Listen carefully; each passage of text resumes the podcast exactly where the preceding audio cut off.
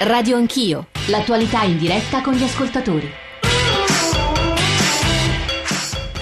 9.35 Radio 1 Radio Anch'io, Giorgio Zanchini al microfono. La vicenda scozzese, il referendum scozzese, la vittoria dei no, ma in realtà le conseguenze di quel voto e soprattutto sul principio di autodeterminazione, perché questo mi pare il motore che sta muovendo tutte le spinte centrifughe in Europa e adesso parleremo di Catalogna, ma poi di Veneto, di Sardegna, di quello che è accaduto in Italia, delle regioni italiane, dei federalismi italiani. 800 05 0001 per le vostre telefonate in diretta e poi 335 699 2949 ci hanno appena scritto su Facebook l'Unione Marciana per l'Indipendenza Venezia Capitale, ma ci sono sms e mail che vorrei girare a colui che mi sta accanto, Marcello Fedele, che è un sociologo dei fenomeni politici e ha scritto né uniti né divisi le due anime del federalismo all'italiana. Prima però un po' di voci vostre, un po' di mail, un po' di sms. Franco da Bologna, forse, eh, forse è il concetto stesso eh, di unità nazionale che se ne va e che non c'è mai stato. In questo l'Europa unita no, aiuta.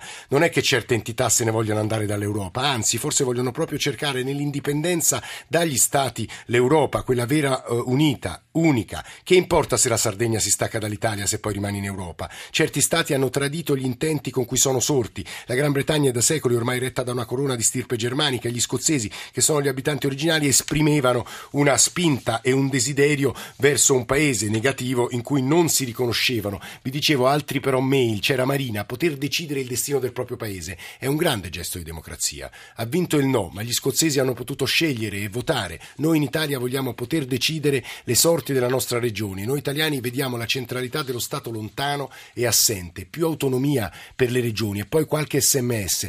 Ci fa spiegare dai suoi ospiti perché alla fine si usa la parola populista per queste espressioni di volontà democratica in modo eh, dispregiativo. È Cosimo a scriverci. E poi ancora, a suo tempo si è lottato tanto per unire questo paese e adesso gli egoismi regionalistici minacciano l'unità. Lo Stato dovrebbe gestire equamente le regioni regioni per contenere le aspirazioni separatiste. Francesca, scriverci prima di andare da Fedele e poi parlare di Catalogna, perché oggi è un giorno importantissimo in Catalogna. Maurizio da Torino. Maurizio, buongiorno, benvenuto. Eh, buongiorno, lei senta, io ehm, eh, chiamo da Torino, sì. spiego, io ehm, eh, soltanto le dico due cose. Allora, io sono stato in Inghilterra e sono rimasto estremamente esterefatto da loro 35 anni fa, io ho 55 anni, quando sono andato ho 18 anni e sono rimasto esterefatto dal loro dalla loro mh, assenza di pregiudizi e dal loro stato sociale, questo che non è avvenuto in Italia. Poi eh, una cosa, eh, io mi trovo molto impegno, impegno socialmente eh, sì. per, per, l'educazione, anche perché ho avuto un'educazione eh, del nord, riferita sì. ai paesi nordici. appunto sono vedendo, ehm, occupandomi qui di queste cose in Italia, ho visto se tu tocchi con mano, in Italia eh, lo Stato non ti aiuta, c'è proprio un tipo di oscuramento, se tu hai bisogno di qualcosa lo Stato non c'è problema. Guardi Maurizio, io non voglio esprimere giudizi severi verso le cose che sta dicendo perché in parte contengono anche degli elementi di verità, però professor Fedele, dalle mail che ho letto, dalle telefonate che stiamo ricevendo, sembra che gli italiani mm. dallo Stato vogliano soltanto quella famosa frase di Kennedy, non chiedere ciò che tu puoi avere dallo Stato, ma ciò che tu puoi dare allo Stato. Mm. In Italia sembra veramente una lingua straniera. Sì, c'è un logoramento del, di un sentire comune che riguarda l'Italia, ma riguarda un po' tutta l'Europa, perché che investe le strutture portanti dello Stato nazionale. Ciò che trovo meno oh, comprensibile è che questo logoramento venga uh, fatto identificare con un diritto all'autodeterminazione. In realtà nella nostra esperienza storica il diritto all'autodeterminazione dei popoli non è una caratteristica di tutte le democrazie e in qualunque momento storico, ma è il risultato di avvenimenti particolari che nel secondo dopoguerra sono stati di tre tipi: dissoluzione stato, degli stati coloniali, il caso della Guinea ad esempio rispetto alla comunità francese, dissoluzione dei paesi dell'est e da ultimo autodeterminazione come modalità di uscita da una guerra. Eh. Uh, Timor e l'Indonesia non batta uh, uh, e l'Eritrea indipendente dall'Etiopia. Al di fuori da questi contesti, il problema non è l'indipendenza, ma il problema è il come stare assieme. E questo è il punto chi riesce a stare assieme. Chi riesce a stare assieme. Eh, va detto che il caso scozzese è molto particolare. La Scozia non è il Veneto. La Scozia, anche il Veneto, ha una storia. Professore, si fermi, si fermi. Okay. La Scozia non è il Veneto. Lei ha detto una cosa importante perché noi tra poco ripartiremo con le voci venete.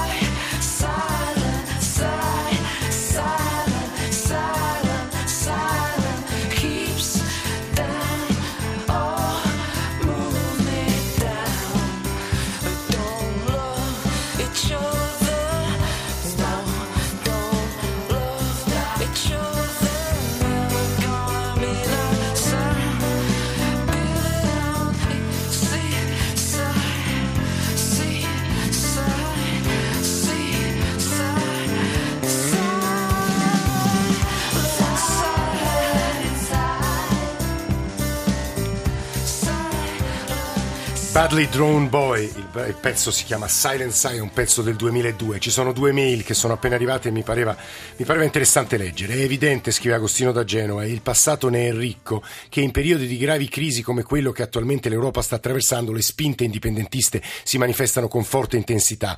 Lo ha sottolineato già un ascoltatore, non c'è quindi da stupirsi di quanto sta accadendo in Scozia, in Veneto, in Ucraina, eccetera. I popoli tendono a distaccarsi dai governi centrali, accusati di inefficienza e considerati responsabili della situazione di crisi. Spesso purtroppo è così, ma non è detto che il frammentarismo porti a un miglioramento della situazione di lungo periodo. E poi sull'indipendenza veneta, perché stiamo per andare a fare un viaggio in Veneto, sono favorevole all'indipendenza del Veneto, ci scrive Alberto, da Padova, per varie ragioni storiche. Il Veneto è passato sotto l'Italia con un plebiscito truffa. Dopo l'annessione è arrivata la miseria e una delle più grandi emigrazioni di massa dell'anteguerra. Culturali, abbiamo una lingua nostra, una cultura identitaria precisa, come del resto anche altre regioni d'Italia. La globalizzazione l'ha le sta facendo sparire, un errore madornale. Non mi ricordo poi un episodio a Padova, eh, vabbè, questo è contro il mezzogiorno e ve lo risparmio. Economiche, un conto è aiutare temporaneamente altre zone del paese che magari ne hanno bisogno. Un altro è mantenere uno status quo basato sull'assistenzialismo clientelare. Vi dicevo, noi abbiamo cercato di andare a raccogliere, a sentire gli umori nel cosiddetto Veneto profondo. E adesso sentiamoci assieme questo piccolo viaggio di Nicola Ramadori. L'italiano, il popolo italiano, mi dispiace, ma non esiste. Quali sono gli italiani che oggi si riconoscono in questo Stato? E vogliamo rappresentarci noi come Veneto? Il nostro è un movimento politico che vuole portare il Veneto ad essere uno Stato indipendente. Io ho la carta di identità italiana, ma io sono veneto, io mi sento un cittadino veneto. Non vogliono essere chiamati né venetisti né secessionisti, si definiscono l'unione dei movimenti indipendentisti, sono i leader di Noi Veneto Indipendente.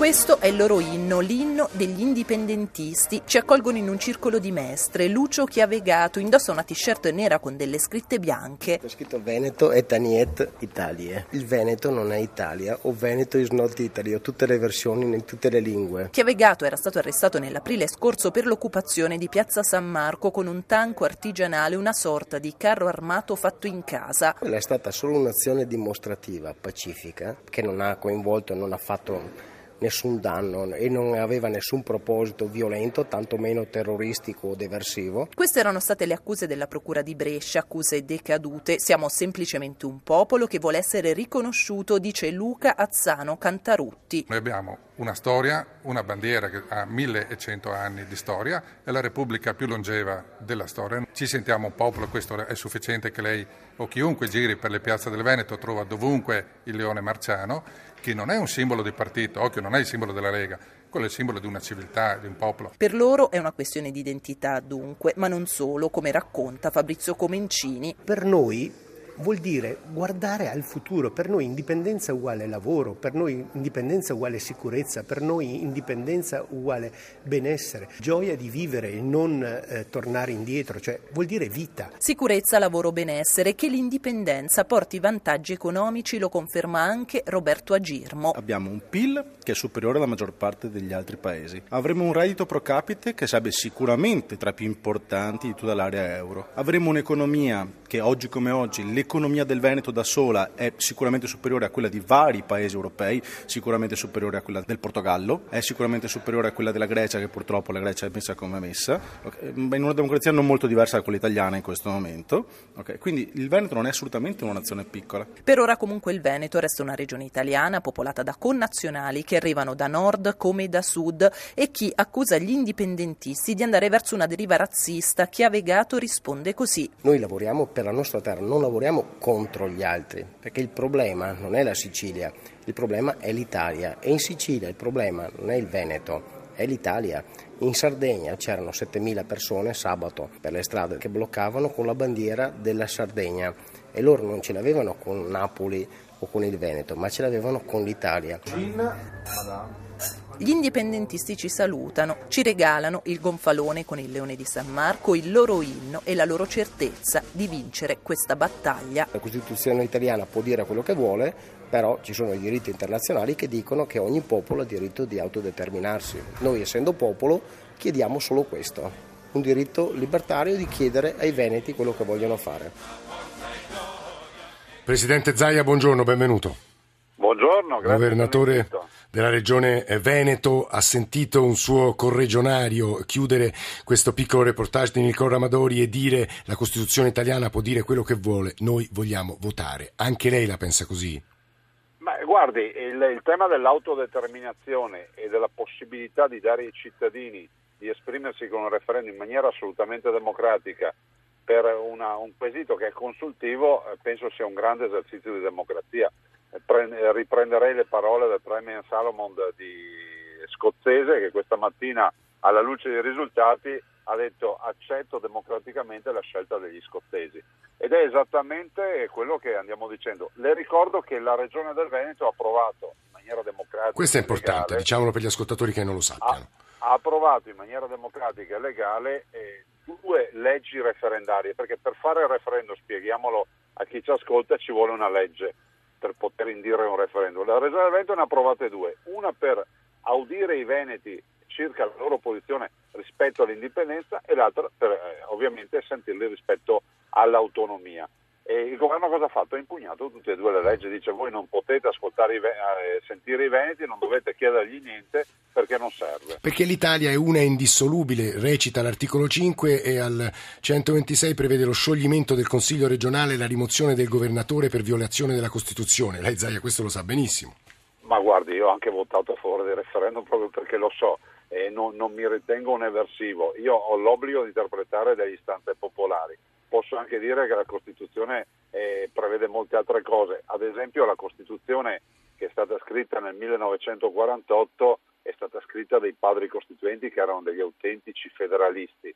Pensi che Einaudi presentando la Costituzione diceva ad ognuno dovremmo dare l'autonomia che si spetta. La verità è che poi la gestione centralista ha portato a questo disagio, no? a questo malcontento, perché se noi avessimo il federalismo come è, che so, la Germania o altre realtà in giro per il mondo, molto probabilmente istanze come quelle indipendentista, autonomista, al di là dell'aspetto culturale e identitario, sarebbero molto più attenuate. Voi volevate fare un referendum, Presidente, che avrebbe offerto eh, la seguente alternativa, più autonomia o indipendenza, giusto? Sì, noi vogliamo fare, celebrare il referendum perché questo è il mandato che ho avuto dal Consiglio regionale e ce ne sono due da celebrare, che sono quello, uno per l'autonomia, modello Trento-Bolzano per capirci, per semplificare, e uno per l'indipendenza. Al momento siamo fermi perché c'è un'impugnativa avanti alla Corte Costituzionale e andremo a difendere le nostre due Presidente Zaia, glielo chiedo diciamo, da, da, cittadino che vive a Roma, ma non ha paura che poi il paese finisca in brandelli, si spezza in mille pezzi, ve ne andate voi, se ne vanno i sardi. E l'Italia in fondo, noi abbiamo celebrato pochi anni fa i 150 anni anche con, con grande e legittima enfasi, un paese che spezzato ancora di più conterebbe ancora di meno sul consesso internazionale. Guardi, le potrei rispondere con, con la soluzione per tutti i mali. Eh, si dice che il federalismo sia un movimento centripeto, questo lo dicono i grandi studiosi, cioè i paesi che hanno il federalismo, pensi alla Germania con i suoi lender, sono, aggregano, no? sono, sono, inclusivi, eh, è centripeto. Il non federalismo è centrifugo. Chiediamoci perché accade, accade che in Italia ci sono tutti questi movimenti di malcontento, identitari, di, di indipendentisti e autonomisti? Perché da Roma non arrivano risposte, questo a me sembra chiaro. No? Mm, perché tutto questo malcontento è la domanda che Zaia rivolge, poi avremo la ministra Lanzetta a provare a rispondere. Ci sono due telefonate dal Veneto, Anna e poi Nello dalla provincia di Treviso. Anna, buongiorno. Anna ci sente? Sì, voi mi sentite? Sì, può andare. Buongiorno a tutti. Eh, buongiorno. Eh, pres- buongiorno a lei Presidente. Eh, il Presidente ha fatto una domanda io mi chiedo, eh, da Roma non vengono risposte, come se Roma fosse l'altro.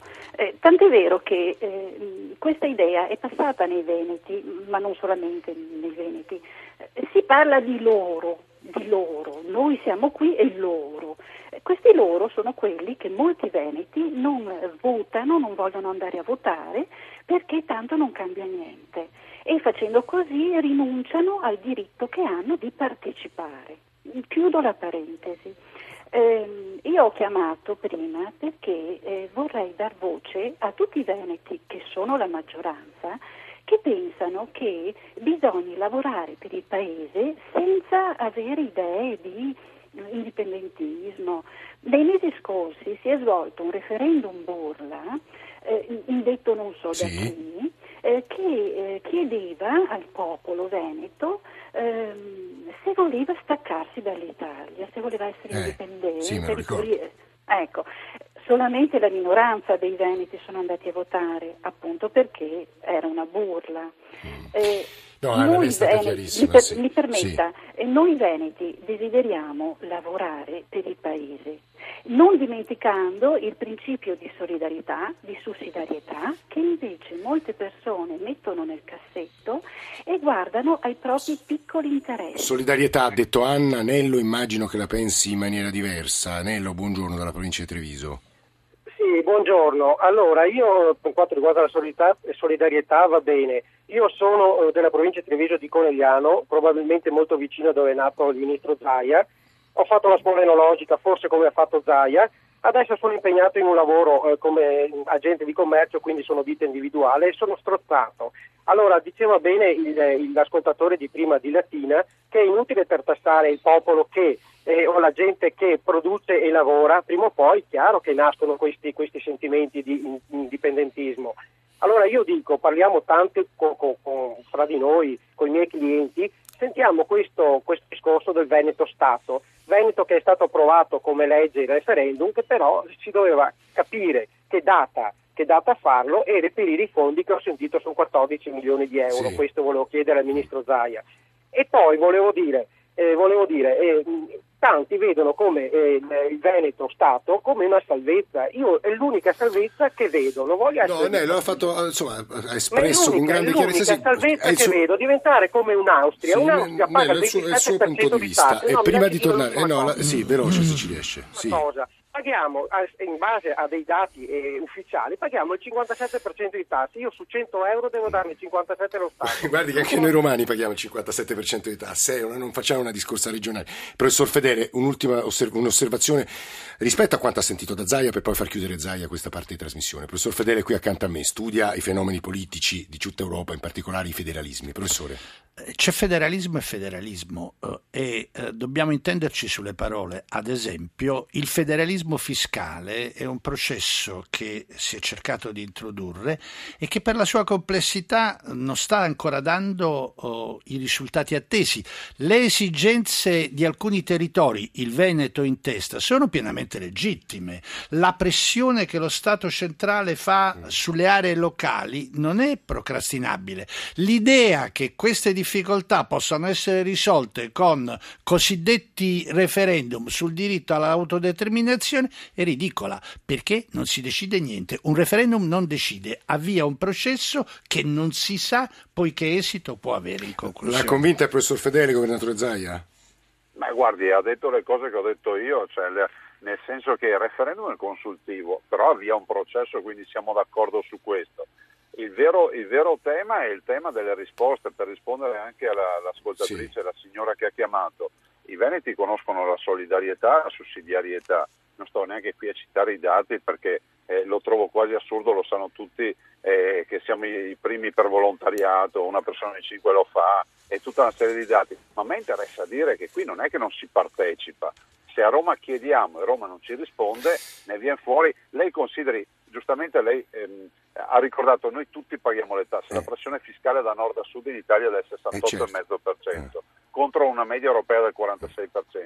Ma quando queste tasse qui eh, le, le, cali su delle aziende, noi abbiamo 600.000 imprese, dove il rischio di impresa è una variabile, è una variabile che non si conta e quindi siamo fuori mercato, si capisce che una delle quattro regioni in Italia che ha un gettito che è un residuo sì. fiscale attivo. Noi lasciamo ogni anno 21 miliardi. Zaia, mi risponde solo un'ultima cosa. Voi governate Lombardia e Veneto e avete governato assieme a Silvio Berlusconi il paese per tanti anni. Tutte queste cose le dite, tutte queste diciamo, spinte emergono solo quando al governo c'è il centro-sinistra. Perché? No, non è, non è assolutamente vero. Guardi, questo dibattito esiste da vent'anni e le, le, le, do risposta Però non siete riusciti a cambiare le cose allora, quando stavate al governo. Infatti le stavo dicendo, le do risposta di una domanda che mi sta per fare.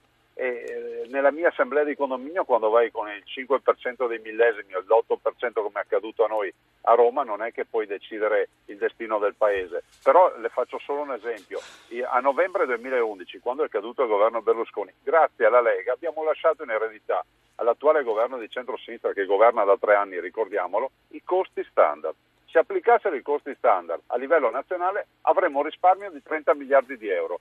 Siccome abbiamo circa 100 miliardi di interessi sul debito pubblico, vuol dire che un terzo del, degli interessi sul debito pubblico si potrebbero risp- pagare con i risparmi dati dalla mala gestione che c'è oggi a livello nazionale. Eh, Luca Zaia, Presidente della Regione Veneto, grazie per questo suo intervento, grazie così come ringraziamo ascoltatori. Marcello Fedele resta qui con noi, si è acceso un dibattito eh, su, su, Facebook tra, tra, gli ascoltatori tramite le mail, tramite gli sms, anche molto, molto ricco, molto bello. Mi dispiace poterne rendere solo in parte conto, ma che cosa vuol dire non dover pretendere dallo Stato, scrive Gabriele, paghiamo le tasse più alte del mondo e dovremmo anche stare zitti e solo subire, per me siete pazzi, credo ce l'abbia con me quando ho detto ho citato fatto la frase di Kennedy che, che pare che abbia citato a sproposito, dicono gli ascoltatori, Alberto Veneziano si definisce. Avevamo il sogno scozzese, ammettiamolo. Ci siamo trastullati nel ventennio leghista, fra kilt e facce eh, di Braveheart, bianche e azzurre come il Treviso, ci siamo illusi. Ci volevamo identificare eh, con, in una mistica che non ci appartiene ma ci divertiva e questo è un altro lascito della Lega, un'altra delusione cocente per molti. Ci dobbiamo svegliare e poi tutti gli ascoltatori non veneti che si chiedono con grande difficoltà che cosa accadrebbe se poi davvero queste spinte centrifughe prendono, diventano maggioranza nel nostro paese. Radio Anch'io, chiocciolarai.it per le vostre email, 335 699 2949 sms, noi ci risentiamo dopo il GR1 delle 10.